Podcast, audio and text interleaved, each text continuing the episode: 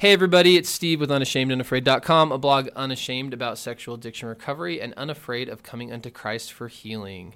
Uh, today is our fifth episode, which I'm excited about for our anonymous questions post. Um, for those of you who have submitted anonymous questions, seriously, huge props. It takes a lot of courage to reach out, particularly um, even anonymously with your vulnerable questions. I often think when we post these that I'm like, I don't know that I would do that early in recovery, be willing to put it out there. Um, so we have quite an audience here to answer your questions. So I will start. First time appearing on the podcast is my lovely wife, Kayla. Hello. Kayla, you're on the podcast. How do you feel about that? So great. It's surreal a little bit. So, so one of our questions we'll get to. Someone asked directly, like, "How did your wife respond to?" And so I was like, "Kayla, you just have to come on. I mean, just to answer their question." So I appreciate Kayla willing to be on here and be vulnerable. Um, we have James and Christy, whose story you might have recently heard. If you haven't listened to it, um, in an unshaming way, total shame on you, and you should go listen to it right now. Um, and so you've heard from James and Christy. Thanks Hi. for being here. Hello. Thank you. Um, I look up to them a lot in recovery, and they just have a lot of answers. So I thought they would be great to jump in on this. And we have our expert, Sherry. If you want to, I'll let you introduce yourself because you know more about you. I, I probably do. um, my name's Sherry Christensen. I'm a marriage and family therapist. Uh, I've been working with addicts and uh, spouses in betrayal trauma for, I don't know, probably around 13 years. Um, I also do a lot of teaching parents how to talk to their kids about healthy sexuality. Uh, I love the God focus. I think that's a huge part. And so that is one of the reasons I'm really excited to be on here. I do online groups for women um, in betrayal trauma. So I thought we'll probably talk about that later. Some of these And you wrote a book. Yes, I have a book for uh, for parents to. Christy's showing it to all of you. Isn't the cover beautiful? It is beautiful. I have a, had a great illustrator, and uh, so it helps helps parents introduce conversations about healthy sexuality. Tell us the title of the book. Uh, My body's a gift from God: introducing conversations to safeguard children. Awesome. Did so I we'll say it right? I'm like, uh So we'll Did I say that we'll- we'll put a link onto wonderful. that um, along with everything else. So as we go through this, um, answer these questions, there's going to be a bunch of um, resources put out and stuff like that. We will put links. Um, if you go to the website unashamedunafraid.com, obviously we will put links there, um, and we'll go from there. So we're going to start uh, with our first question. James, do you want to read our first question? Sure. I wanted to thank you for the blogs and resources. I heard your story from a podcast featured on Leading Saints. I can relate. I struggle with addiction to pornography and nicotine. These have been my struggles for the mm-hmm. last 26 years. I have mm-hmm. tried the ARP 12 step program quite a few times over the last 12 years. I have had moments of sobriety, but never recovery. I'm still struggling. I am currently attending ARP. I have been for a few months now. Made it to 74 days of sobriety until crash and burn. Now I am struggling to get back on the horse to try again. I would like to know how to find hope. I have lost any and all motivation. I don't feel like I can find recovery ever. I go to church and am totally numb, just numb. This is affecting my marriage and our family. My sponsor says to pray. The bishop's the bishop keeps giving me talks to read. I feel like the intentions mean well, but the responses seem to just piss me off. My wife says my addict brain and ego are probably reacting. Pride. I struggle with pride too. Um, I live on the East Coast. LDS resources are more limited. Non Mormon counselors don't think porn addiction or nicotine addiction are necessarily a huge issue. How can Christ work in my life? I don't feel worthy of his help, and I Mhm. don't think it will work. I don't see myself as a changed person. I carry a ton of shame. Any words of advice? First off, mad props. That dude, talk about getting raw, right? Yeah. And knows this. That's vulnerable. That is vulnerable. If you want to know what vulnerability is, bam, that guy just brought it to us. Awesome question. So, a couple context. Bishop is like the uh, pastor, congregational leader for uh, Church of Jesus Christ of Latter day Saints. Uh, church community, right? Um, and uh, the ARP program he's talking about is the LDS 12 step program, if you didn't know. So there's the context. James, you read it. Let's start with you. So it's a couple questions there. Yeah, there's a lot of questions in here. Um, I mean, first of all, I can I can totally relate with what he's talking about. How he doesn't feel worthy of help, and he doesn't think it will work, and he doesn't see himself as a changed person. I mean, Totally. um, this is the same kind of thing that I I carried the same thing, and if I, you know, anybody that's listened to our story knows that I struggled for in carrying that shame for over twenty years, and um, so I get that hopeless place, that deeply unworthy place that he's coming from, Mm-hmm. where, it, um, and he's just numb. He's like, I, I've tried it. He feels, you know, this person's tried everything that they know how to do, um, and it's and it's tough um, where he's at. As far as um, So how does he find hope? how does he find hope? stuff? There, there is still hope. That's the good news. Um, there, he, there are some resources that he can still go to. Um, my, my first thought is that um, he's limited in the resources that he is using right now. Um, Well, and in, in LDS culture, a lot of the anti-porn clinical type help kind of is stemming out of Utah, right? It's coming out of Mecca from an LDS perspective. right. So in that sense, he's kind of, you know, Right. culturally there's some limitations there. Culturally, I don't know if if there are on the East Coast if there's some sort of a counselor that can at- can help him from at least a Christian perspective, um, or a Christian counselor that would that would at least be like, hey, I, I get why you feel like this pornography is morally wrong, and I can understand why you want to overcome this in your life. Well, and the nicotine, right? He wants Right. to kick that too. He's bringing them both in. right. So Sherry, well, how does he find somebody? Um, it might be a good idea for him to try to connect with some of the groups actually here in Utah. If he's looking for an, a Mormon counselor and say, hey, what are the resources? And yes, a lot of them are starting to do uh, online sessions. That's almost exclusively what I do anymore. And so that gives people the opportunity to be wherever and get the specific resources. I lived on the East Coast for gosh, how how many years? 10 years. And I mean I I wasn't actually uh, fully practicing at that time and I was constantly getting calls from Mhm. some of the groups out there um, please come there's just so much we don't even have Yeah. there's not even resources um, enough resources out there so the great thing is we have these fabulous tools online that can help us connect and help you get some of those resources so. So a lot of those on our resources page, you can go there, and then like anything else, you kind of start finding it. You find all the other stuff, right? yeah i think some of the other things we're going to talk about in terms of 12 step programs and things like that like you can find people there that have um, have options that have found someone that they're going to that says you know yeah let's let's work on this And so, and the other one I'll move to. So, moving how we kind of talked about his sponsor and both Bishop are kind of. So, I, I like to call that the try harder gospel. That's how I mm-hmm. call it. It's like, well, what if you just prayed Pray. more? What if you just tried hard? So, I sat with one bishop who told me, he's like, how often, you know, do you? And he had some shame around him and still, you know, how often do you? And I'm like, masturbate, porn. Which one are you asking about? You know, and he's like, well, every seven days. About like once a week about. And he's like, well, what if we get to two weeks? I'm like, I get it, and then three weeks, and then a month, and and so a lot of times that comes from they just don't know, right?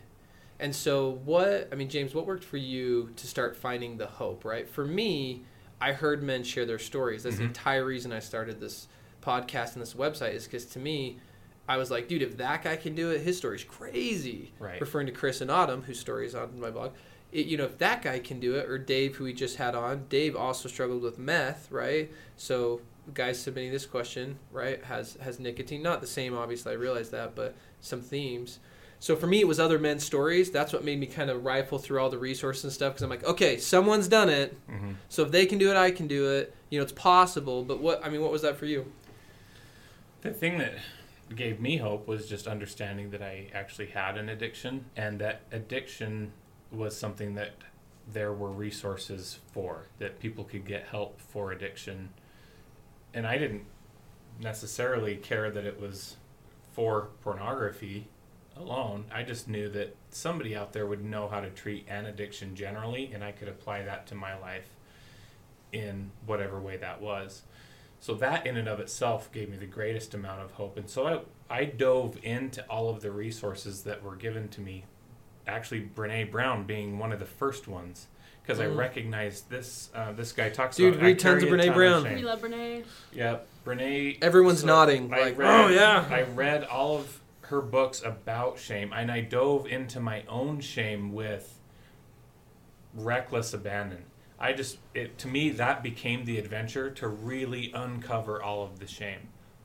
Um, and so instead of having it be a scary sort of approach to shame, I saw it as an adventure to discovering all the skeletons in all my closets and to speak that because it, um, I recognized from that resource alone that just simply being able to speak that shame would, as Brene Brown puts it, cut it off at the knees Yeah. so that it oh yeah. no longer could hold so much power over me. So the other thing I I tell you is maybe you go on a recovery trip and come out to Utah and connect with all those resources on a weekend or for a couple days so you can take it back. So uh, Steve's story was on here, not me, Steve. I call him Alaska Steve because he literally flew down to Utah to do treatment. Now I understand there's financial situations around there or whatever, but maybe that might be an idea too. That you can come meet some people and then go, okay, I've met that therapist in person. The Skype sessions connect now. Same for a spouse. Anything else on that one? I would like to say something. Oh, So would I. Go ahead. um, just, um, just as a, as a wife of a, an addict, I remember those same feelings, like just being so pissed off when people would be like, "Here's the talk I heard. Like, it's really going to change your life," you know. So I feel like I don't really have a ton of advice, and they just gave great advice. But I feel like we can all like relate to that, and we're all, you know, we've all been there. We've all felt those feelings, and we just, you know, want to love and support you. Yeah, and I just wanted to say that, you know, talking to the almost the very last sentence of your question, how can Christ work in my life? And I don't feel worthy of his help, and I don't think it will work. And I just want to reiterate, and I, since you're a listener on the podcast, I know you've heard the stories, but there, I just want to re emphasize there is no chasm so dark, no cave so scary that Christ cannot reach in and pull you out. It's there is always hope. There there's hope for everybody. That's what Christ that's the whole reason he came to earth is to save all of us in our darkest places and it's it is for everybody. It truly is for everybody that will reach out and and grab for him and he will never he'll never leave you alone. And I love what you said there too, and would add that I don't think he just reaches in. I think he gets in with us. Right? And you will actually never be worthy of it. That part of your statement is true. True. I've Yeah. James has hit me between the eyes on multiple occasions about trying to earn God's love. No, and that to be honest, that's been really big for me. Um, in kind of my last round of, of recovery is you're not going to earn it, man. You're never going to be at a place where now God is ready to meet you. He's ready to meet you right now. You just have to believe that. So that's big. As far as resources for him or something, uh, the things that I think most of us probably that have worked recovery for a long time, we know that dailies work, right? So there's certain things that you must do in order to achieve a level of recovery, and dailies is part of that. But you need a family support system, an ecclesiastical support system, a counselor to be to help professional counseling to help you out. You need a sponsor that as has actually worked recovery and is in recovery themselves. Not and the sponsor somebody- doesn't have to live close to him. You can find a sponsor Right. here in Utah and wherever. acro- I mean, it's a phone call. Ninety nine percent of the time when I talk to my sponsors, it's on the phone. The guys that sponsor me worked with me. and so, recovery meetings. And now, do you want to say what you had to say about? Yes, I would love to. yeah, absolutely. Um, so I um, am uh, LDS, so I'll just throw that out there. And I've I've actually worked um, writing content for the church's um, the LDS church's site. Um, I've been a a, a missionary, a, a volunteer with that ARP program. and so i'm very i'm very invested in in having some of those resources out there and i will say as a counselor that i don't recommend that people go to arp as their 12 step recovery meeting and there's several reasons why um, but and I, I, can just talk about a couple of them really briefly. Uh, first of all, there's an uh, anonymity piece, and there is a real power in being able to walk through and say, um, "I'm coming into this room and I'm going to tell everything to these people, and I'm not going to." see them in my neighborhood or my church necessarily and they're not going to uh, you know be talking about okay well we can't let uh, little Johnny play with, you know, at their house. There's there's power in being able to be very anonymous, um, in and especially as you're starting recovery. Now these guys are great. They've well, and I think stepping outside of your church culture. Yes, so I've done a lot of stuff outside, also LDS outside, of, and that's just helped me because any shame I had around the culture wasn't present at those other exactly places. and that's one of the other one of the other things that i think is really important is this um, god discussion um, it's um, when you're in a, a t- sort of 12 step space that um, is is religious specific religious then you kind of come in and you, you say okay well yeah yeah i know who god is because i already have this framework and this context built around it and it is very rare for me to to work with someone who doesn't have uh, conceptions about God that are holding them back, and which are probably not true about God or His exactly, true character. Exactly. Exactly. Yep. Um, it's a belief from a long time ago, or just James something is nodding like his that. head, like, "Yep." Yes, yes, they're inaccurate things that aren't serving them in their recovery, and being able to pull back from that um, in, in a circumstance to just pull apart all their ideas and their thoughts and their concepts about God and, and really rework that is not something that you get in that space. It's much more of a uh, sort of testimony. God's Spirit is there, and then I kind of go home and try to do life. It's a, it's a lot more of a testimony to me. So I'm not saying that it's bad. Um, in fact, I think you're saying just do it and a traditional and, 12 yes, step. I mean just do both. Take those takes those concepts, take those those scriptures and those talks and those quotes and put them into a different a different framework. Um, that yeah, can do both. Kind of you're you. not you're not limited, yes, right? You're not, you don't you're have not to limited. do. It's not like you do pick one horse and. and that's the recovery horse you ride. Yeah. Do both and if that works for you and if you enjoy your group and you enjoy what you're getting out of it, absolutely do both and. Um, and then the third thing is a sponsor, which James Mm-hmm. talked about. You need that sponsor that um, that's been there, mm. that's done it, that's been there, that's walked the walk. Um, otherwise, they have no clue what they're talking about, and and they can be very well intentioned and be so far off sometimes that it can actually be damaging. So SA Lifeline here, who's a group out of here, they mm-hmm. do phone meetings. And, and, so if you can't find, if you're like, that's great, I should find that person, where would I find them? If you go to those phone meetings for SA Lifeline, mm-hmm. there's actually a lot of men who run an SA Lifeline who have a lot of sobriety recovery behind them, mm-hmm. and that could be so. SALifeline.org also on my resources page, but you could go there. You could do the just the phone meeting, and there's probably five or six guys who could be that. Sponsor. Absolutely, yeah. Um, I also refer people a lot to just SA, which is Sexaholics Anonymous, mm-hmm. um, SAnon for their spouses. They are international. They um, you can get sponsors. Um, there they I know they have um, just having lived in uh, back east in some of the areas that you're talking about here. Um, I know they have groups. They have lots of groups. You can get to a meeting every single day if you wanted to.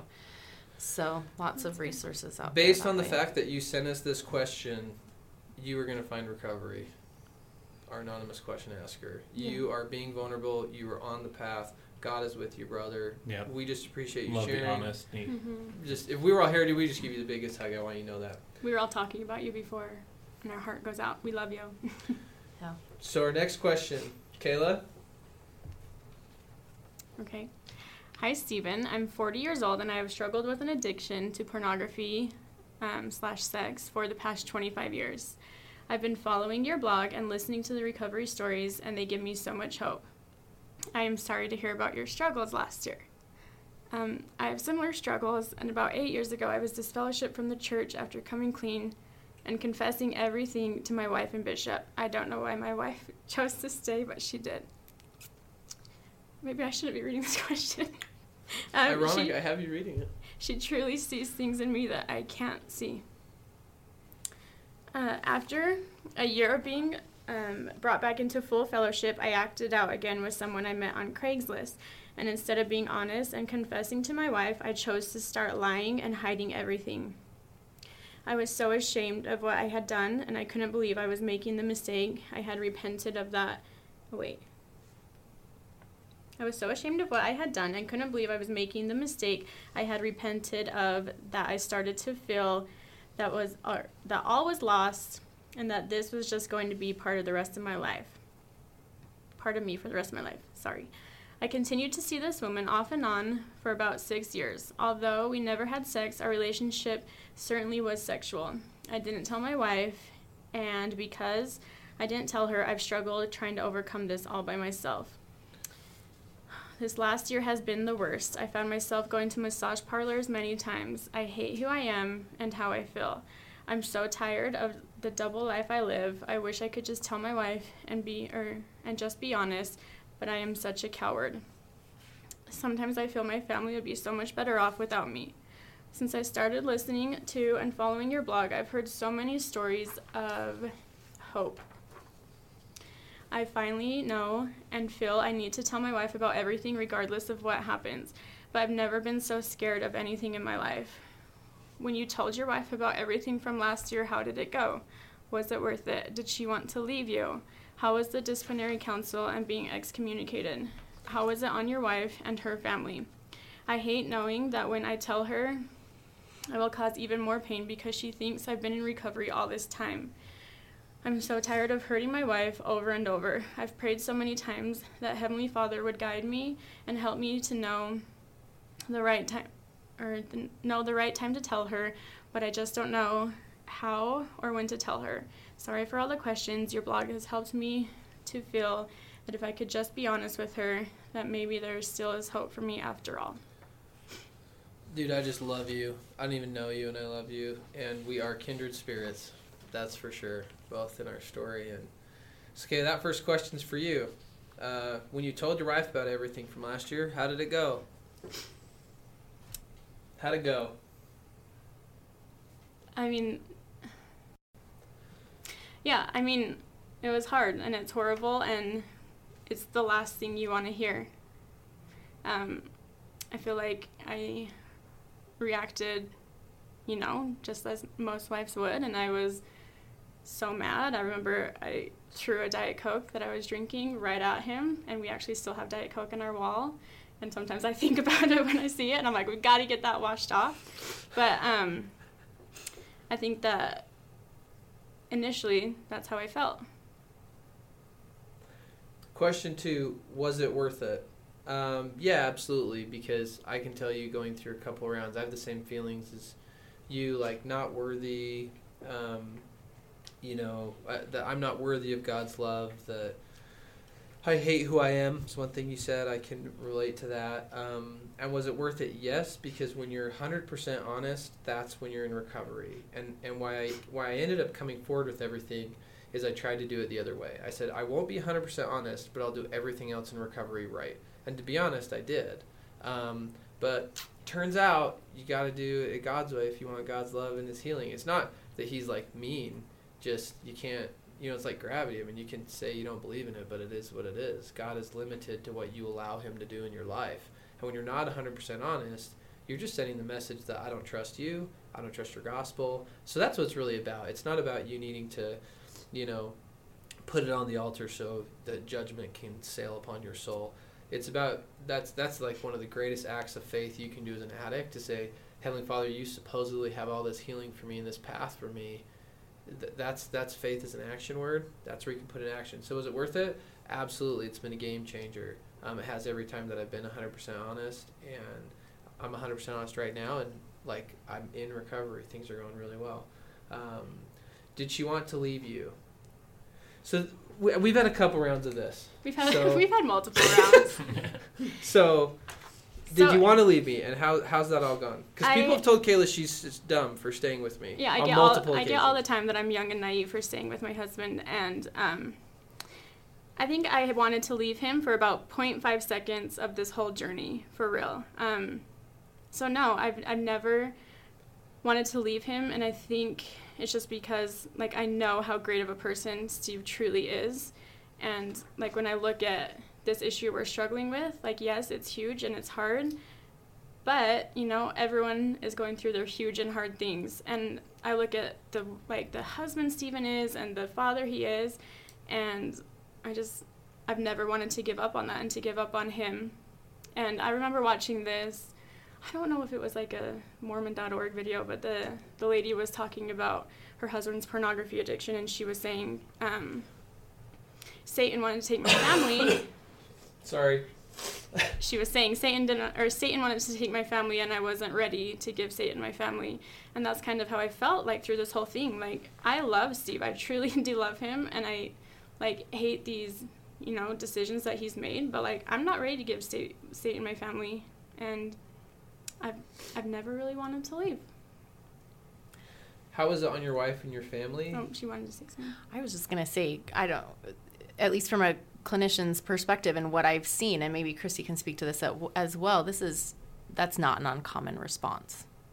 So, Yeah. Yeah, Com- completely normal. And I think it's easy to say if my husband ever did that, like I'd be gone, right? I've said that to Kayla Steve said before. that. Sure. And then when you're actually going through it, like it's it's a lot bigger than just leaving. So can we ask you the same question, Christy? Um, did, how did it go for you? Was it wor- um, did you want to leave me? Kind of maybe talk about what your feelings were as we went through the journey.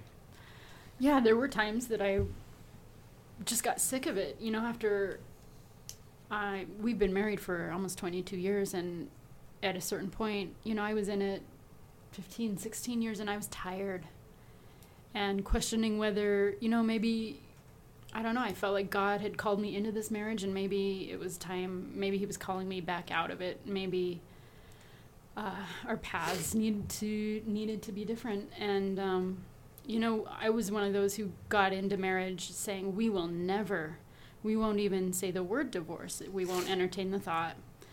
Um, and my, my view on that changed as we went through, as we went through what we did. And, um, I don't know what else really to say about that. I mean, people, you, her reaction is not in your control. Right. You still have to be honest. And it's you are honest for you and your relationship with God. And she gets to decide what she's going to do with that. And may I just say, like, by not telling her what's going on, you're taking away her agency to choose. Yeah, that hurts worse. So, mm-hmm. because that's a big question. You're asking a question that all of us as addicts ask her. Well, if we tell her, it's gonna hurt more. I kind of think of like I think we all know someone who has like medical stuff going on, like physical medical stuff, and they can't get an answer, and how frustrating and how hard that is. Like, it's like I, I would almost rather just be diagnosed with cancer and know what's going on with my body than to live in this complete unknown. I think we all know someone who's been through something like that medically, and I feel like it's kind of the same way. So I've never once heard a couple share their story and the wife actually said, I had no sixth sense or gut feel or spiritual prompting that something was going on. I thought everything was normal and I couldn't even believe it. Every single spouse I've ever talked to is, I knew something was off. I knew he was dead. They describe it differently, but like they know you're not okay. They know it's not okay. The lack of trust is already there.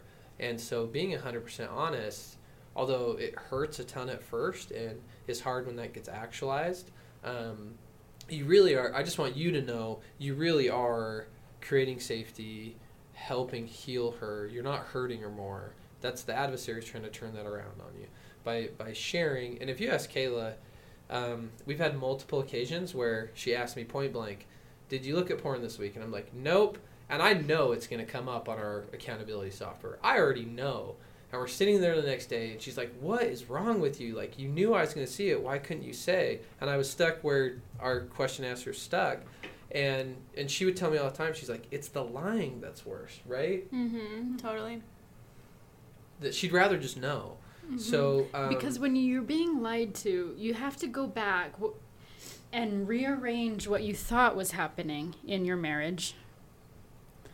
And now you have to face the truth and go, okay, when we were really connected on that vacation that we went on together, was that fake? Then she's got to Right. rearrange all these things in her mind. So that's why lying hurts so bad. Well, one of the many reasons, but right. The other tangent, and then I'm going to be talking about global, is, is you're asking about, you know, how did being excommunicated go? So this is a specific LDS culture question, but um, so what I will tell you in my experience, and I actually know a lot of people have been excommunicated in this fellowship running in this recovery crowd. Um, for me, it was a positive thing, and because sometimes people worry about, well, what if people in my ward judge me or in my stake judge me? And the truth is, if someone like really is judging you and having a problem, like you don't need them anyways. I'm not trying to be that way, but like those people aren't going to help you. I know people have had different experiences. Mine um, went very well. I had a unique experience, to be honest, with my stake president. Beforehand, I felt like the communication was really missing. It's like I feel like he was like, "What's your favorite color?" and I'm like, "Blue." And he's like, "Well, why are you telling me about the weather outside?" And I'm like, "Nope, I wasn't. I, I I was telling you. You asked me what my favorite color was." So I just feel like the communication was off. And it was interesting because although I didn't even feel completely connected with him, I still felt very spiritually good about being excommunicated. I felt good about the process, even though him and I weren't like in sync. It was interesting after, as I started to meet with him, I thought, gosh, I might have to kind of do some like clearing here. Like, hey, president, like we don't see everything the same. Like we need to have some understanding here. And and I showed up and we just had it. We were there. And um, by and large, um, although those men may not know everything about addiction recovery, like they're trying to help you. And for me specifically, I feel like I'm unworthy of God's love. I have to earn it. And for me, this was another way for him to tell me, like, you're never gonna earn it. You don't have to earn it. Any any exterior facade. Um, and so Rob, who shared a story on the blog, he got excommunicated. He had been kicked out. He'd lost his job, and he's like, as I'm sitting on my parents' couch with nothing, I finally realized all of these things that I thought defined me didn't. And that's how I would describe uh, that process. And I think that's one reason why God has this in the church is to help you not like not worry about that, not judge yourself. Like He loves you, He wants you back, and so I mean, for me, overall positive. I think I think you have to know like disciplinary courts are not they're not done out of hate. Like they are I mean, we've been through two together and I think I've felt the spirit so strong like in both of those disciplinary councils and they're, you know, just done out of love and they want to be there for you and they want to support you and they're there for you. And I've, I've had bishops who don't get it. I've had, and I know guys who have shared with me experiences, and I'm like, yeah, it doesn't sound like a great stake president to me. Sorry about that. But that individual person, they're not going to derail your recovery. They're not going to. And the only time I've heard guys talk about disciplinary councils where they're like, they were all wrong and I was right, I was like, bro, you're in a lot of denial. So I wasn't there, but you seem like not in a very good place uh, in your recovery. And I had one guy who told me he thought it was wrong, and then uh, on another occasion told me outright that he totally lied in his disciplinary council. I'm like, well, you can't lie to God, bro. So no wonder that didn't quite work out for you. Like you're not ready to really be honest with him. Um, so Yeah. Um, I'll just share a few thoughts. Uh, I have written down lies are worse from my experience with women, so I love that that, that they brought that up. Um, also, when you're talking about disclosure and should I and, and all of those kinds of things, um, I, I like to, de- to describe to people their relationships as a Venn diagram. Um, so the circles that are kind of overlapping. So imagine your Olympic rings or whatever and and you are one ring and so you have the you need that um, that honesty for you and your connection with god and your own recovery um, and a lot of people try to argue that okay well a relationship is two circles it's me and the other person and that other person um, you know, as my as my wife, and so she's kind of a separate person. So I don't need to to engage with her. But there's a, there's a third circle, and that third circle is your relationship and what you're bringing to that relationship. And so that that third circle is the reason why disclosure to your wife is so crucial. It's because it's a separate entity that you two are creating from what you bring. And so when you are not being honest, um, you are taking out of that um, relationship and you're keeping um, you're keeping things in a different place. You're not giving as much, you're not contributing to the relationship. And that relationship health, I mean, I think anyone would probably say that a good relationship would be based on trust and honesty. And so when you're not contributing that to the relationship, you're not going to have a good relationship, regardless of how um, how you might think that it's hopefully going right now. Um, it's always going to be worse than what it can be when you bring that relationship and that, that honesty to that relationship. And the other thing I wanted to, to note is you say here, I finally know and feel I need to tell my wife about everything, regardless of what happens.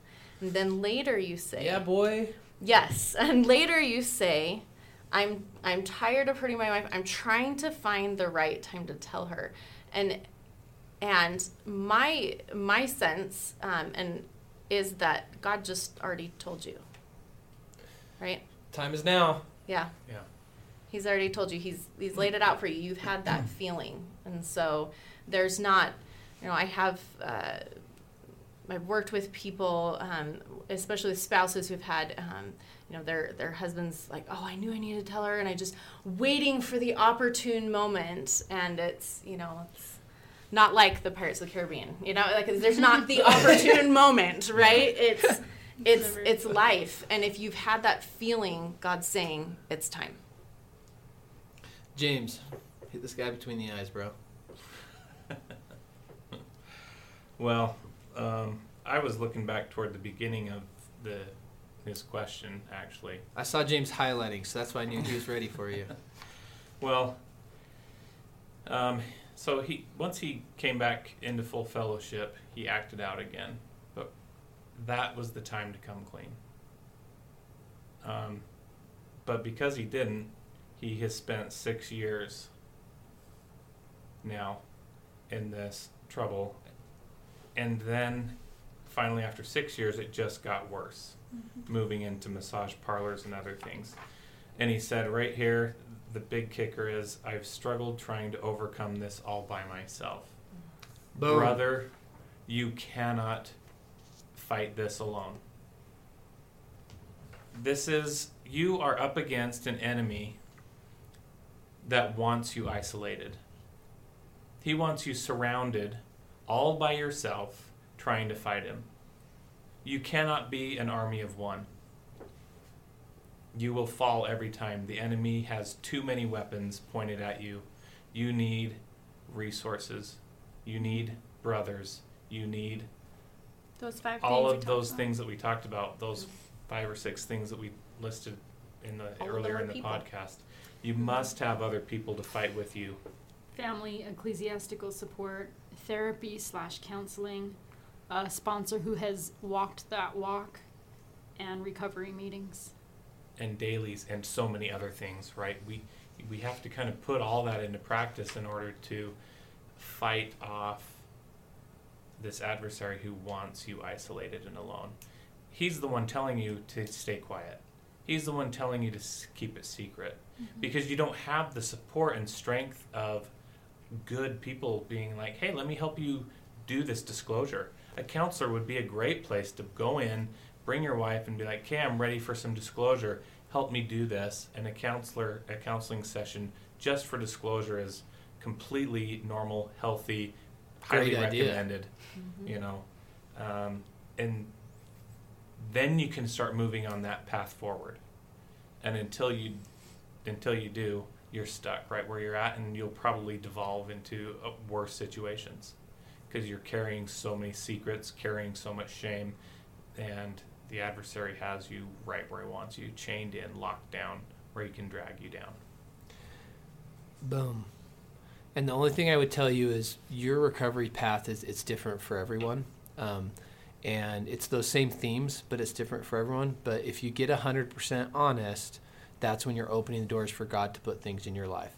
So a big one for me has been music. I listen to a ton of Christian music. I listen to Christian hip hop. I go to the concerts. It's lame. Everyone can laugh at it. It's not their thing. It's been a huge thing for me. So I'll share with you a quote from my Christian rappers. He's talking. The song's called "Shame." Right? He says, um, "Too embarrassed to share it, or maybe just too much pride. I create my own prison, holding the keys inside, pushing myself, uh, punishing myself for all these crimes, and trying to convince God that I'm not a waste of His time." I have spent years, hours, countless efforts to convince God I'm not a waste of His time, and you're convinced you're a waste of your wife's time, and you're not, dude. You're just not. God is totally ready for you with open arms. He's going to put all this cool stuff in your life, just like He put Christian hip hop in my life, and an awesome wife, Kayla, who's amazing, And um, me. and James, and just uh, it's absolutely.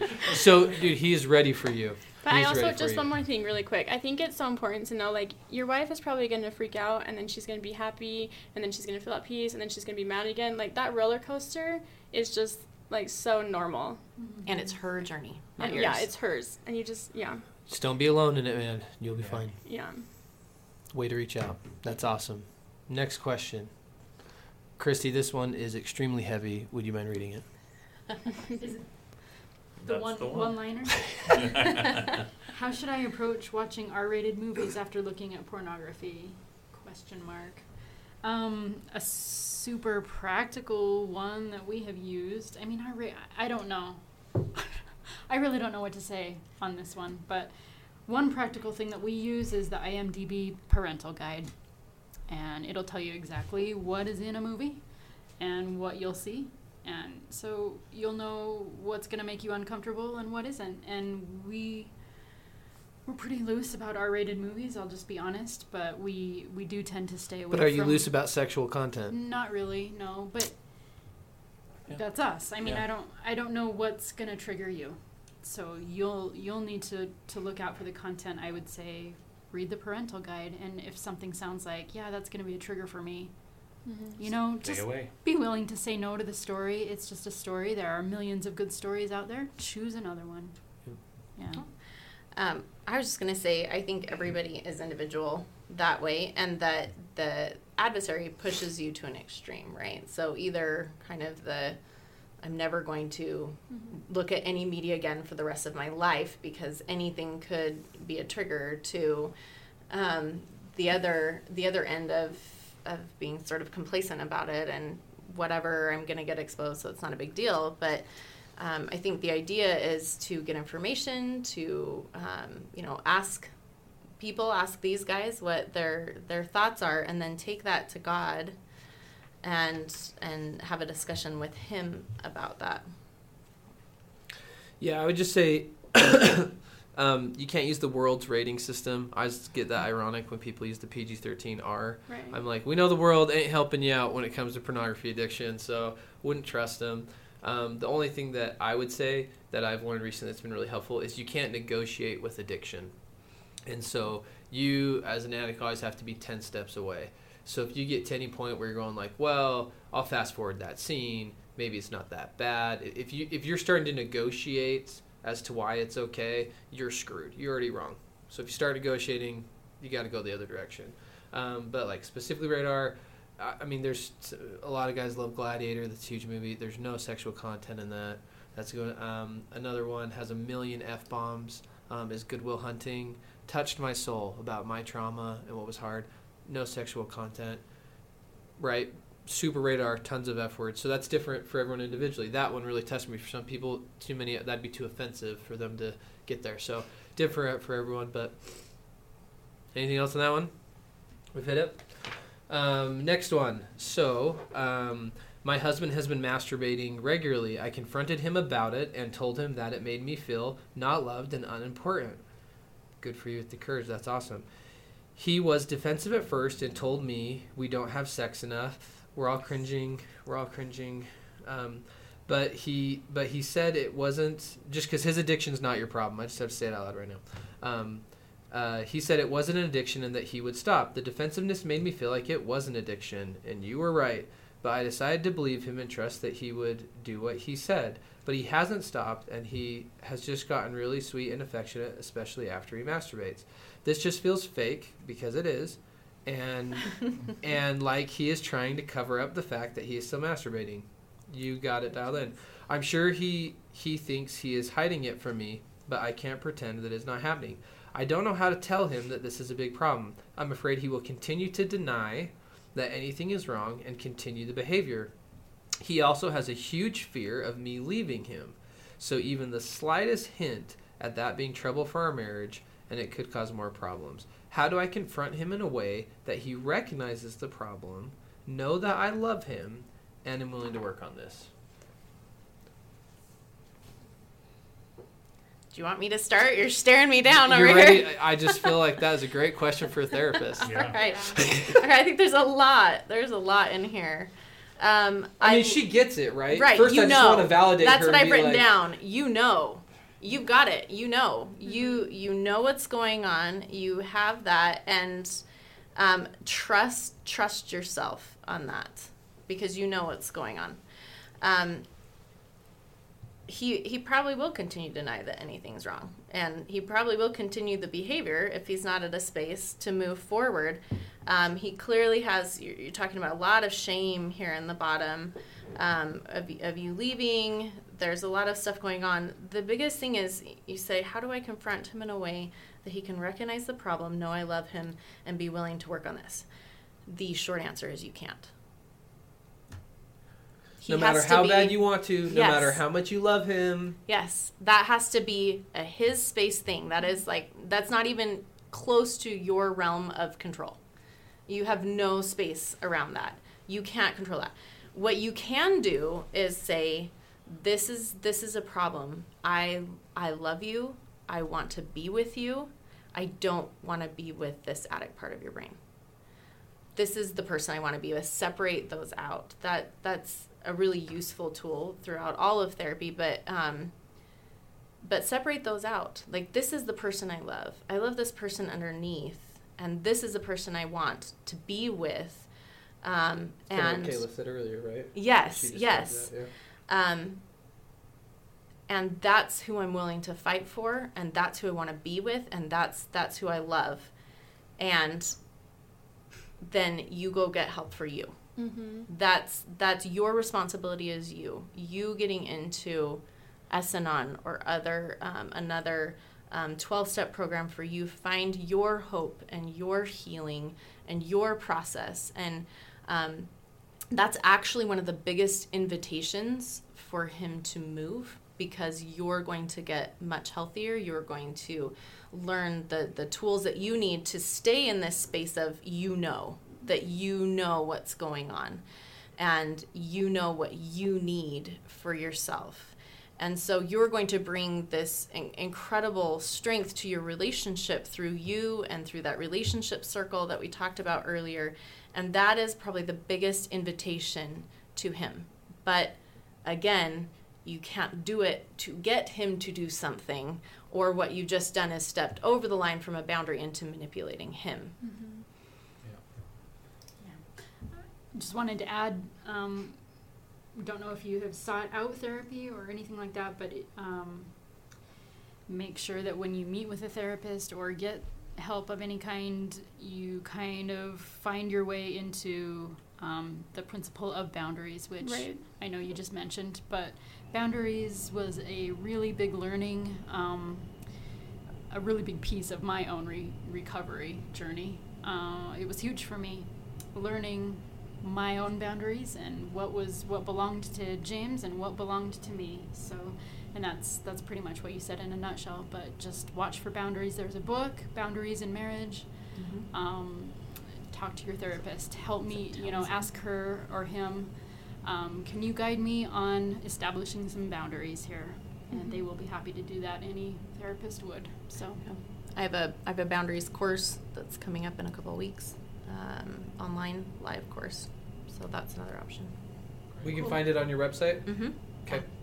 Which will we will link on the website. and just the whole echoing and echoing and echo um, i totally agree like you just have to do therapy for yourself i feel like at the beginning of when Steve came out with everything, I turned to codependency. Like I was going to control the outcome of his addiction. I was going to make sure that he didn't look at porn today or that he didn't do this. And then just kind of this last go around, I feel like it's been so eye opening for me. Like I have to choose happiness and joy on my own, and like what Steve is doing, like is not my problem. And a therapist is like a therapist is so good at you know talking you through that and making sure that you're on the right course. And when she acts that way, I just want to recover so much more. It's like gasoline on the fire my recovery. So it's because it seems counterintuitive, I think, to the spouse. Like if I just go, well, whatever, boundaries, your problems, your problems. What that then it's like. I'm but we still have permission. boundaries. No, no, but I'm saying Yeah. a lot of times I think to the spouse it feels like I'm giving him permission to just stay as an addict and do whatever they want. If I don't try and or an that line ultimatum, or I'm intervene. giving him Yeah. an Or Or an ulti- ultimatum. which she, you, Which right, we've she done, brought up he's yeah. he's afraid of right or the ultimatum, but really you're empowering him. You get healthy's empowering him, right? hmm Yep. Who hasn't read a question? Who's our next question reader? I haven't. I think one. Sherry's up. All right. Okay. I was unfaithful to my wife of 30 years. She found out last July. I was secretly seeing online prostitutes and had been doing so for several years. She did not leave me, and we are working to restore our marriage. We have been to a marriage intensive and a sexual biblical wholeness intensive. Dude, good for you. Yeah. Needless to say, I've had a porn and sexual addiction for most of my life. I have really been trying to work on my walk with Christ and to be transparent with my wife. My question is, how transparent is too transparent? I mean, I don't want to overwhelm her, and when I, if I have, if and when I have a lustful thought or desire, part of me thinks she shouldn't be the one I put the weight of this on. I just stumbled across your website, a God thing, I'm sure. Your input is appreciated. Sounds like a question for a therapist. Okay, I can absolutely talk about that. Um, this probably your biggest um, help in answering this question is to talk to your wife and find out what she wants to know, um, because they're ultimately again with that relationship circle, that's that's her information that she needs. And yes, there is too much information. Sharing details about who they are and what they look like and things like that are not helpful. Um, but based on the circumstances and where they're at, um, they might ask for more information.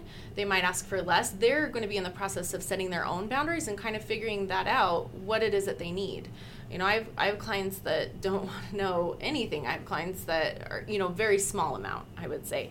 And I have clients that it's very helpful for them to know more. Um, uh, for example, I, I worked with someone who was very able to sort of separate this idea that uh, a trigger isn't a lustful thought isn't actually an, an action um, that is is you know a detrimental space. It's what you choose to do after that. And it was really helpful for her to actually hear about every single lustful thought just to have that little uh, you know i just had lustful thought this is what i did. Because what she was able to see is oh my gosh like okay so i'm thinking in my head there's like okay five lustful thoughts a day um, and but really there's like 200 and he has been doing amazing and handling all these 200 She better understood his process. yeah she really understood the process so much more of what he was going through and that was really powerful um, for her.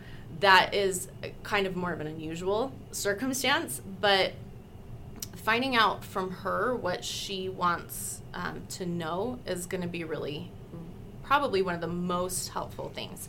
Obviously you know you're talking about um, dumping a lot of, of weight on her. Don't she shouldn't be the only one that you reach out to. You know you should be reaching out to a sponsor you should be reaching out to other people your therapist you know talking through some of those things. Um, but in terms of of what your wife needs to know to feel safe she's going to be the one that is going to make that call And you, and you should have a space with some men, sponsor, men's group, whatever. right Because you're not always in the best place. And you shouldn't always bring that to your wife's door. Right. Right? Yeah. So you may have You something come up that you're like, yeah, I totally wanted to go back to one of these online prostitutes. Dude. I was so mad. And I'm like, my wife is so like rude. And you may be in a blame, blaming everything on her moment. And in Mhm. that moment, that's a good time to be with some of your guys that can be like, hey, I've been there, dude. I get it. But by the way, and then you may an hour later be like, or the next day be like, oh, that thinking is so flawed and wrong. That's not at all where I should be and who I want to be. I was just knee jerk in the moment, right?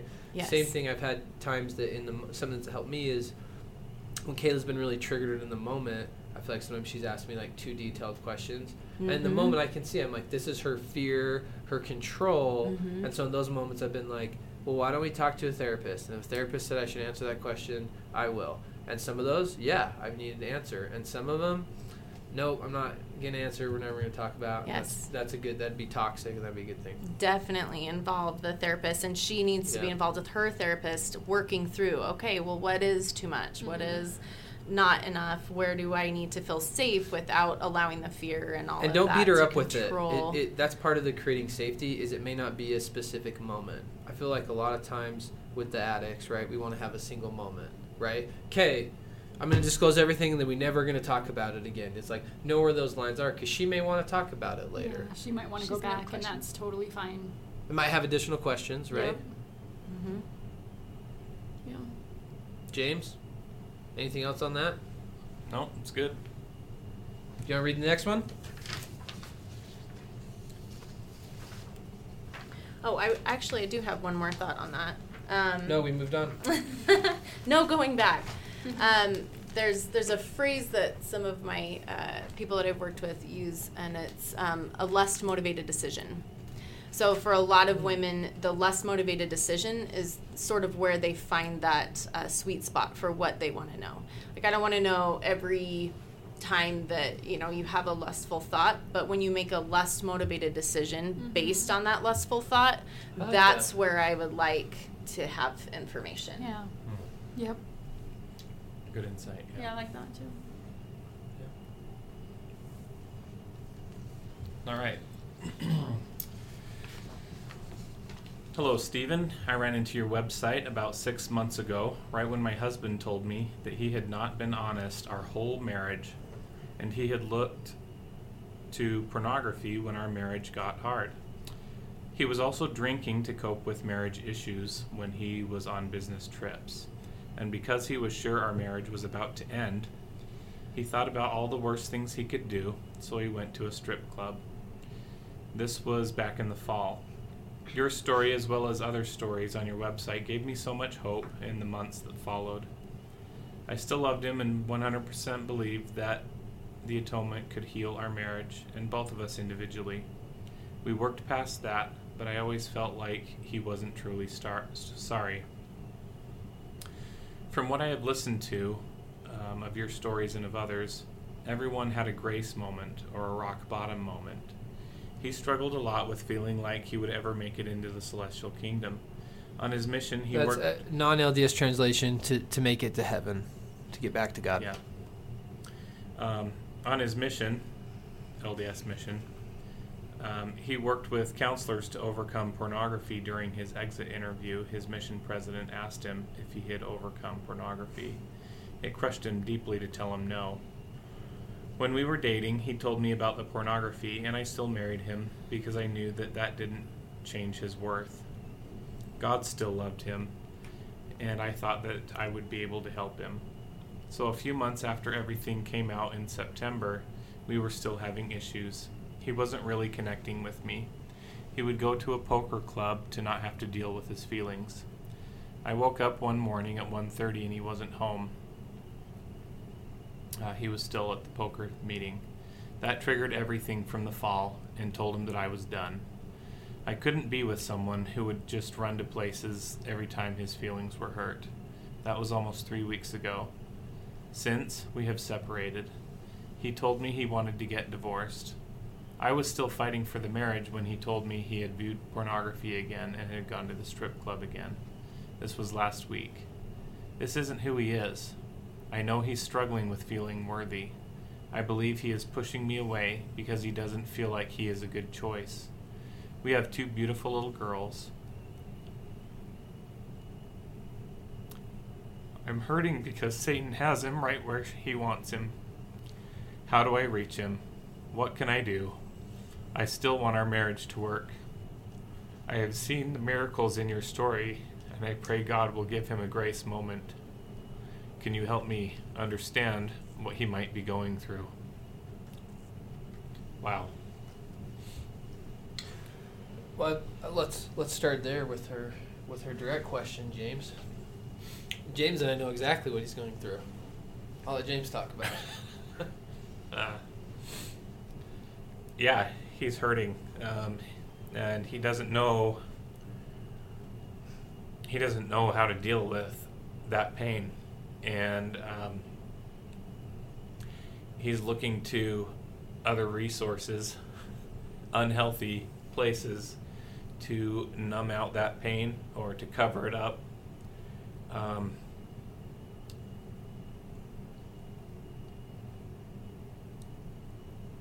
uh, I know that his level of self-loathing, if it's anything like mine, he probably he probably figures he would be better off dead, or um, probably can't stand to look himself in the mirror. Um, that's my guess as to what he might be going through. Um, him pushing you away and wanting to get a divorce. Uh, there's probably multiple factors there it's part of his addict brain that would release him to be free to go and pursue the addiction. And also, I, to your point, he just doesn't feel worthy and like he's a good choice anyway, so I'm not worth fighting for. So, in he's saying, I will release you from that responsibility, so therefore, we let's get a divorce so I don't continue to cause you so much more pain. Uh, that's those. That's where my thoughts go as to where he's probably at. Yeah. Steve, what do you I, think? I think I think he's so talk about like you shame cycle and addiction cycle. I think there's two ends of that. So I think for me, I spend half my time in shame trying to convince God I'm not a waste of His time, and I'm doing everything. I'm I'm trying to try harder gospel, right? But then the other side of that, which is where I think he's at, is then you start doing the thing. Like I feel like in some ways my my last round of acting out. Yeah, I feel like this is so similar to our last last. Yeah, like my, my last round of acting out was, uh, I would argue, it's the worst acting out that I've done. As far as like, if we all want to put a judgment on how bad was that sexual activity, it's the worst. And I feel like that was a way for me to say, the adversary has convinced me of all these half truth, half lies about my identity. So I'm just going to do things that prove out that that's true. So it's who I am. That's it. There we go. So it's almost like a self fulfilling prophecy. Shame shame works that way. It's like, well, you are terrible, and I'm like, well, I probably am terrible, so I'll just do this. Yeah, and I am a terrible person, and it, and it just it's because it's a half truth, half lie, right? That's that's something that people don't want to admit. Addiction works, right? There is a high, and then the shame buries you even deeper. So what do you do? You try and get high again, and then that you shame buries you even deeper. So he's in that cycle, and um, yeah, I mean, I, I can relate to, to being. This is why addicts aren't honest, right? Is because they're just thoroughly convinced of what the outcome is. And so to tell someone, well, you should be honest, the outcome's different than what you think, it's like, no, it's not. I know what the outcome's going to be. And they're just so convinced of the, the messages the adversary has given them and the shame that they're stuck. So I, I, I know right where he's stuck.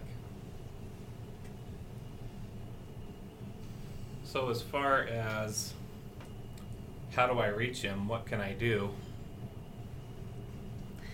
It might be a little bit similar, but um, you you can't reach him, and it's not your job to reach him. As much as you love this person and just from the depths of your soul want to be there for this person, um, you know, because you know underneath, like you said, this isn't who he is, and you know who he is, and you can see that.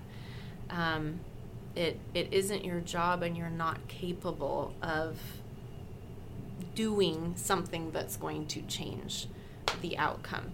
Um, but again, I would really encourage you to do your work, to do the work that is going to get you into the space um, those healthy spaces with boundaries, with therapy, with all of those those things that are going to invite him um, to a space of recovery.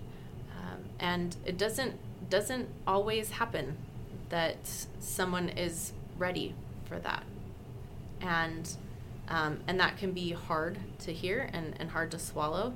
Um, but it is true and that also doesn't negate whether or not you need the healing and the hope and and all of that and that this is not it's still the best option in terms of opening space uh, for him um, doing the best that you can.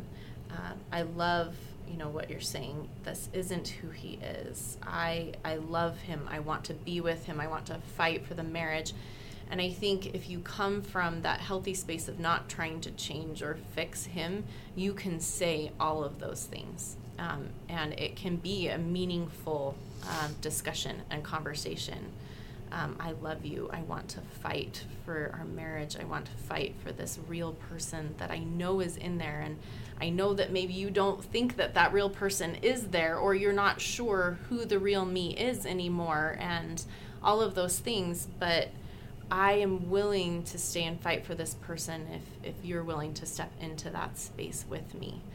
Um, you're mentioning, uh, James is mentioning all these, um, you know, the self loathing and, and the, or I can't remember who actually said it, but the, the acting out to feel better again and, um, there's so many things that he needs to do. We talked about those five things, and getting into therapy is going to help him get not only unravel the um, the neural pathways and everything that that go into this addictive cycle, but it's also going to then start to process and and work through all of the underneath things, right? Because most most addicts have been I mean, it's been decades, right? Right. And they're they've been in this patterns for so long, and using those patterns to self medicate what's going on in their life um, and the struggles that they're facing. Um, that and you know what other people do it other ways like chocolate uh, different things you know we, we try to to take and of, and of course it's not even close to the same the same thing but therapy gets to those underneath issues and and starting to get into that space of um, of of how do I do uncomfortable feelings and difficult situations and all of those kinds of things. Um, and so you're stepping into that space and saying, "Hey, you know, I'm going to go to therapy. You're welcome to join me if you if you like." You know, those are I'm not giving up on you. I have hope Yeah. in you. Because high level, right? This he needs hope, Yes. right? He he is hopeless right now. Yes. He yeah. needs hope. That's where the the big X factor you. that he's missing.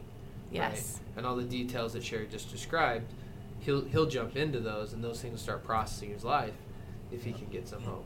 Kaylee said this was like similar to what you and I have been going through recently, or where we've gotten. Do you want to share any of that, or have any thoughts, or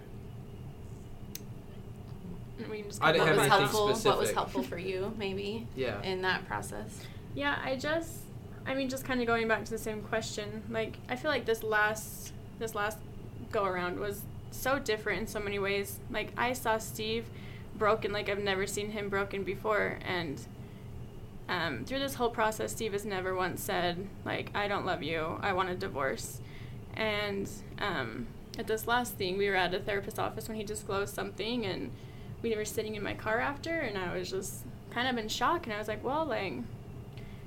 like I don't want to get divorced. Like where do we go from here? And he was just like really quiet and I was like, "Well, you don't want to get divorced, do you?" And for the first time he was like like I don't know, maybe we should just get divorced. And just like I could just see the shame and I think that it's just so similar to this story. I'm like this is exactly, you know, who Steven was. I don't think he wants like deep down I know Steve didn't didn't want to get divorced, but he thought, you know, like maybe my life is just so rock bottom that like I'm just going to get divorced to like keep from hurting her more, you know. When I don't think that's his true feelings. Yeah, right on.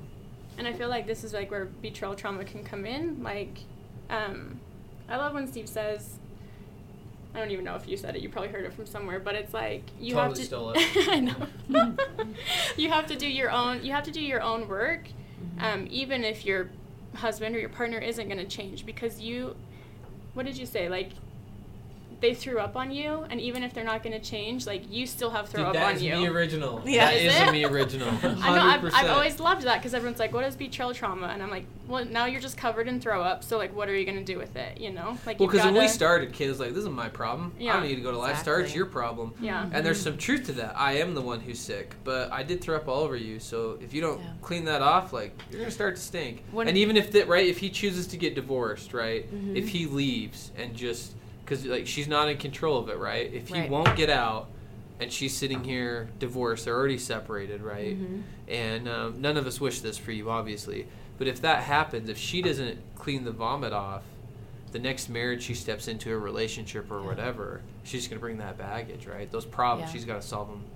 That's one of the things that I um, I talk about with the way that I describe it is um, you're in a car a car accident with a drunk driver and you have you know broken ribs and and punctured lungs and legs sticking out at weird angles. You would never say as long as that drunk driver gets into rehab, I'm gonna be fine, mm-hmm. Right? You would go to the ICU. You would go and do all of the the physical therapy appointments, all those things that you needed to do, even if it took years to fully recover, you would just automatically do that. And the same is is should be true of your emotional healing. You have you have sustained injury, you've sustained trauma, betrayal trauma. It's trauma. Um, a lot of even a lot of uh, uh, spouses in the situation can actually uh, have a full diagnosis of PTSD. Um, and so it's a it's a trauma that needs recovery and healing work regardless of the outcome of the relationship And I would strongly encourage you, and I, we move on this is um, to watch the movie Heart of Man.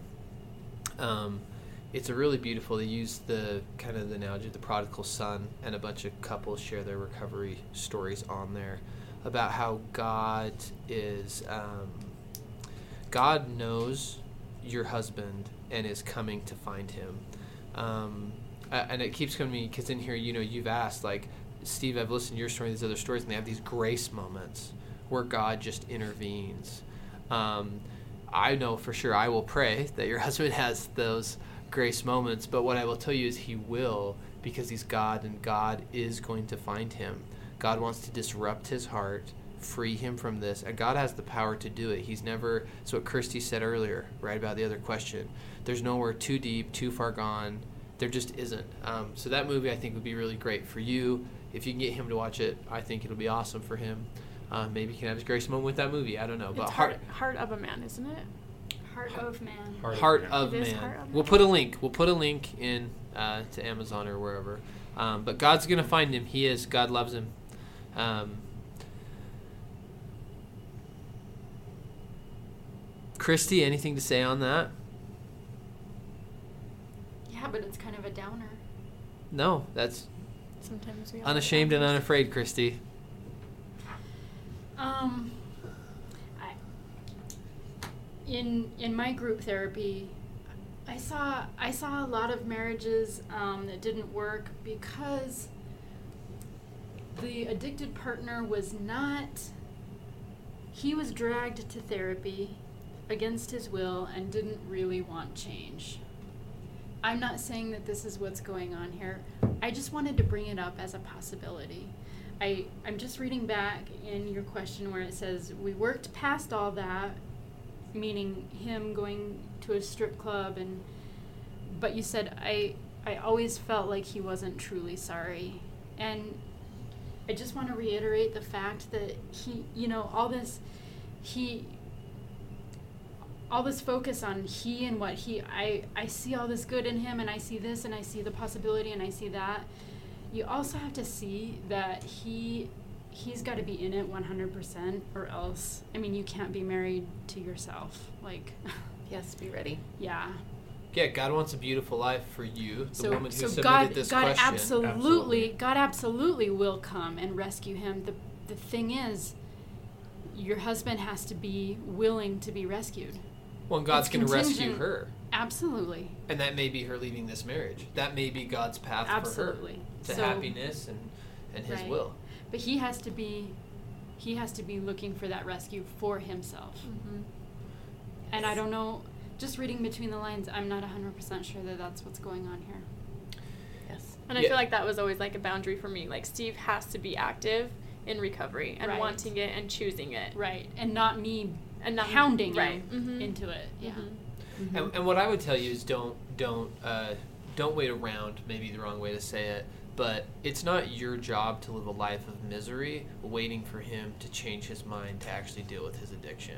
Yeah. That that's I don't think that's God's will for you and your life. And so, do what Sherry started describing all the time. Like get on your own path, and if it comes to a moment that on your own path that to really be happy, Um, I know several people who have been divorced and remarried, and because they were in the path of recovery, their second marriage is awesome. We have one guy we know that she was the one who wanted to get divorced. She's like, I'm out. And he, he always says, he's like, it takes two people want to get married and only one person want to get divorced. He's like, it wasn't my decision. I didn't even choose that. He's remarried. He's happy. It's awesome. I know a lot of stories like that. We know another guy who got divorced in his mid 40s and he was still an addict. And he's like, I'm never going to find happiness. I'm in my mid 40s. I'm an addict. No one would want to marry this. I saw him and his wife at a Christian concert. His second wife, they're happily married. It's awesome. So, like, you your happiness is not tied to whether or not he changes. And right? God wants you to be happy in your life. Mm-hmm. Follow God. Yes. Yeah. And and God will make it apparent to you as you work your path of recovery. It will become clear where he is saying, you know, um, I, I've heard of ecclesiastical leaders who said, you know, trust trust them even if they don't deserve it. You say, no, you trust God. God will be that person that directs you to, you know, what you need in, in your life to find that that happiness. Yep. Last question. James, we started with you. Let's end with you. I just He read just the last read. one. Oh, you just, that's right. All right. Who- You, you take it, man. all right. Hi, thank you so much for all the stories and resources you share on your website. You're welcome. Thanks for reading and listening to them. I'm a recovering sex addict. Me too. I'm looking for a CSTAT therapist or any professional that can help me work the steps and help my wife cope with my recovery. Any suggestions? A ton. I live in Austin, Texas, and I'm willing to do online meetings if needed. Any general guidelines that would be great. So I think we've talked about Boy, already can I just say, kind of. boy, is this guy revved up about recovery or what? I oh love- yeah, this I guy's love him. legit. Yeah. I he's love ready him. to go. I Yeah. love him. Yep. Okay. He, he's like, I to want interrupt. help, and I want my wife to have help, Where and I'm go? willing to do whatever it takes to get help. Boom. One that he's there, right? That's He's getting recovery. it. That's so recovery, we we've yeah. talked about like online meetings, skyping with therapists as possible. We've talked kind of about, and we'll put some specifics in this post because that's already been a previous question of some specific online resources. But I like his like general guidelines. So when he starts swimming in the pool of recovery resources, general guidelines. So I will share one that I found helpful for me with therapists. I was getting individual therapy with the therapist, and I was like, every time I show up, we're talking about something different.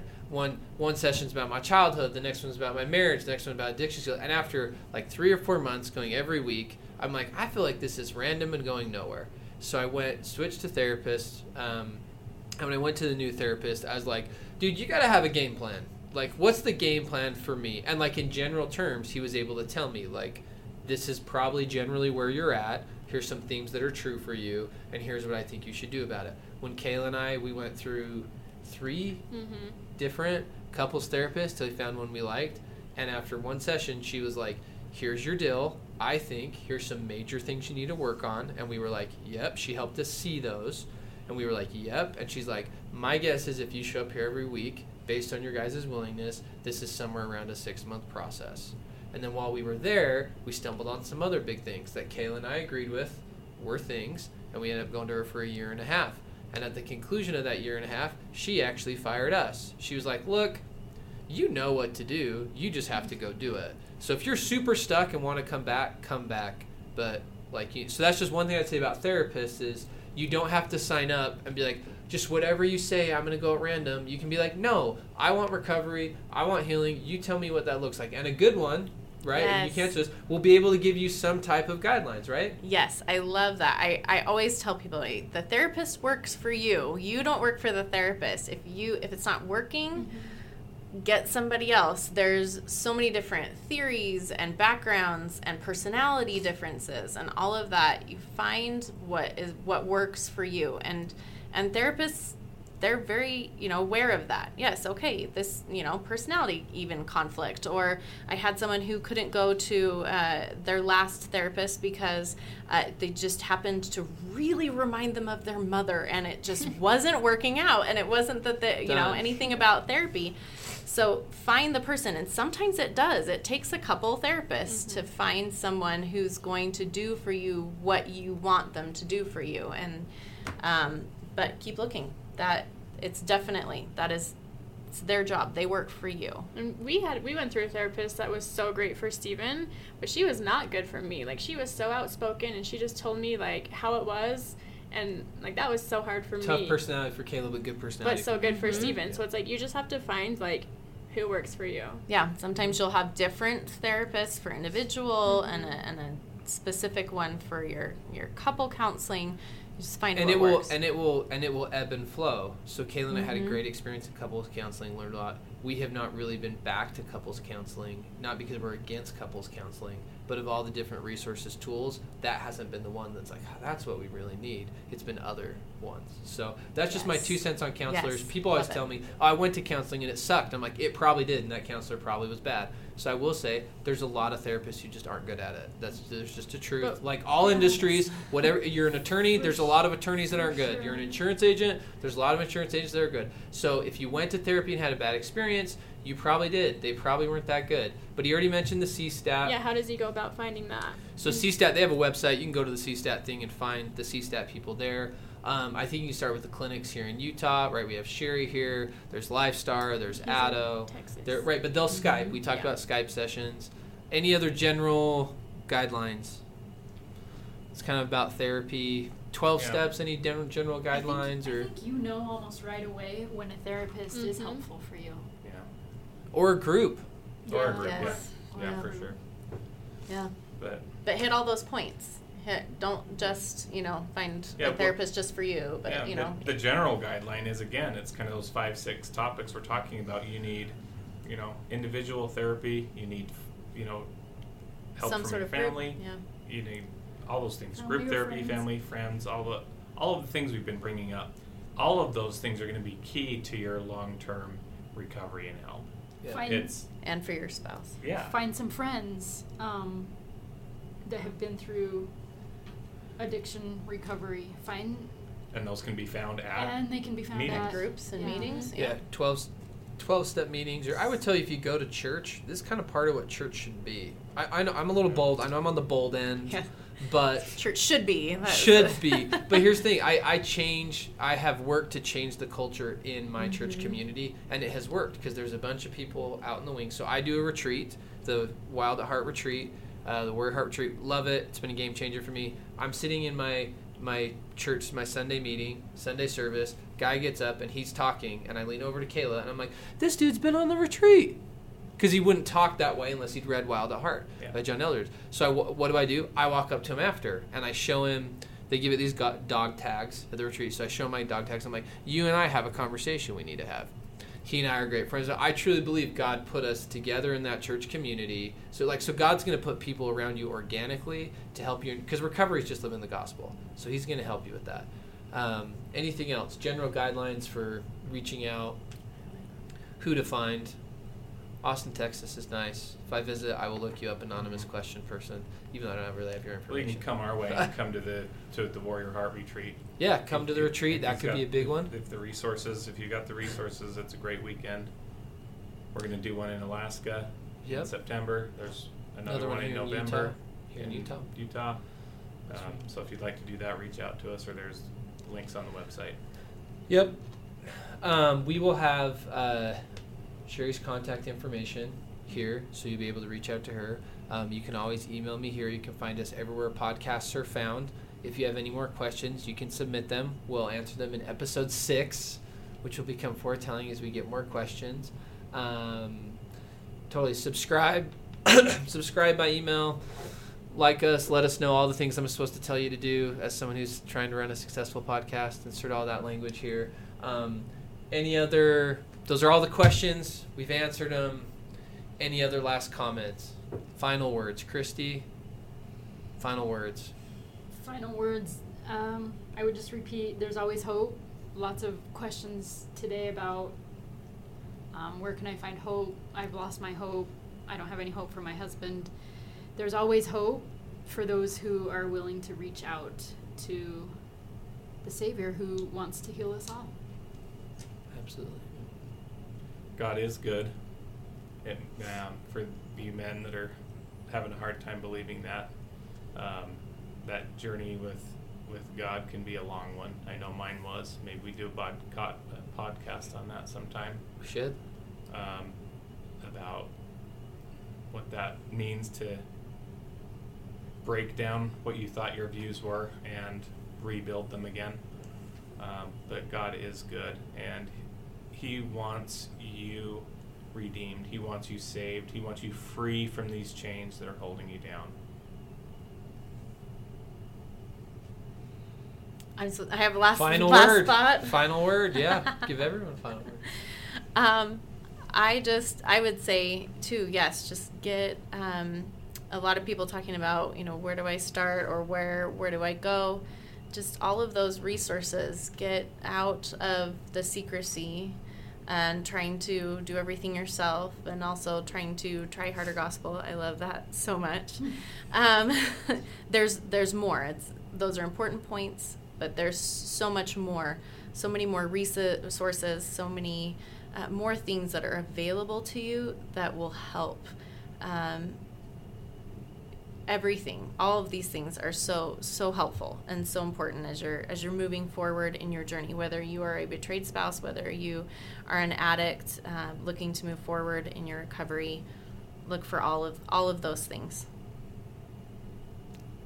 Yeah, um, I just agree with everything that was said, and I just think you have to remember, like, you are worth it, and the fight is worth it, and heal for yourself, not for anyone else, and you can do it. As I put on the blog, as Lecrae says, there's plenty of people like me, all outsiders like me, all unashamed and all unafraid to live out what they're supposed to be. That's what inspired me to start recording these men's stories. You are not alone. No one is alone in this. Um, reach out. You're loved. And mad props to those who submitted these questions. That takes a ton of courage. Um, and so just bless you for that. Um, I want you guys to know because I see the back end of this. These questions that you've asked, other people had these questions and you helped them. So, kind of the 12th step, you helped them find answers. So, not only hopefully has this been helpful to you, but you've helped us here, Unashamed and Unafraid, to help other people by asking these questions that they have and relate to. So, um, tell our next episode stay in recovery, be honest, find God, He loves you, and we'll see you guys next time.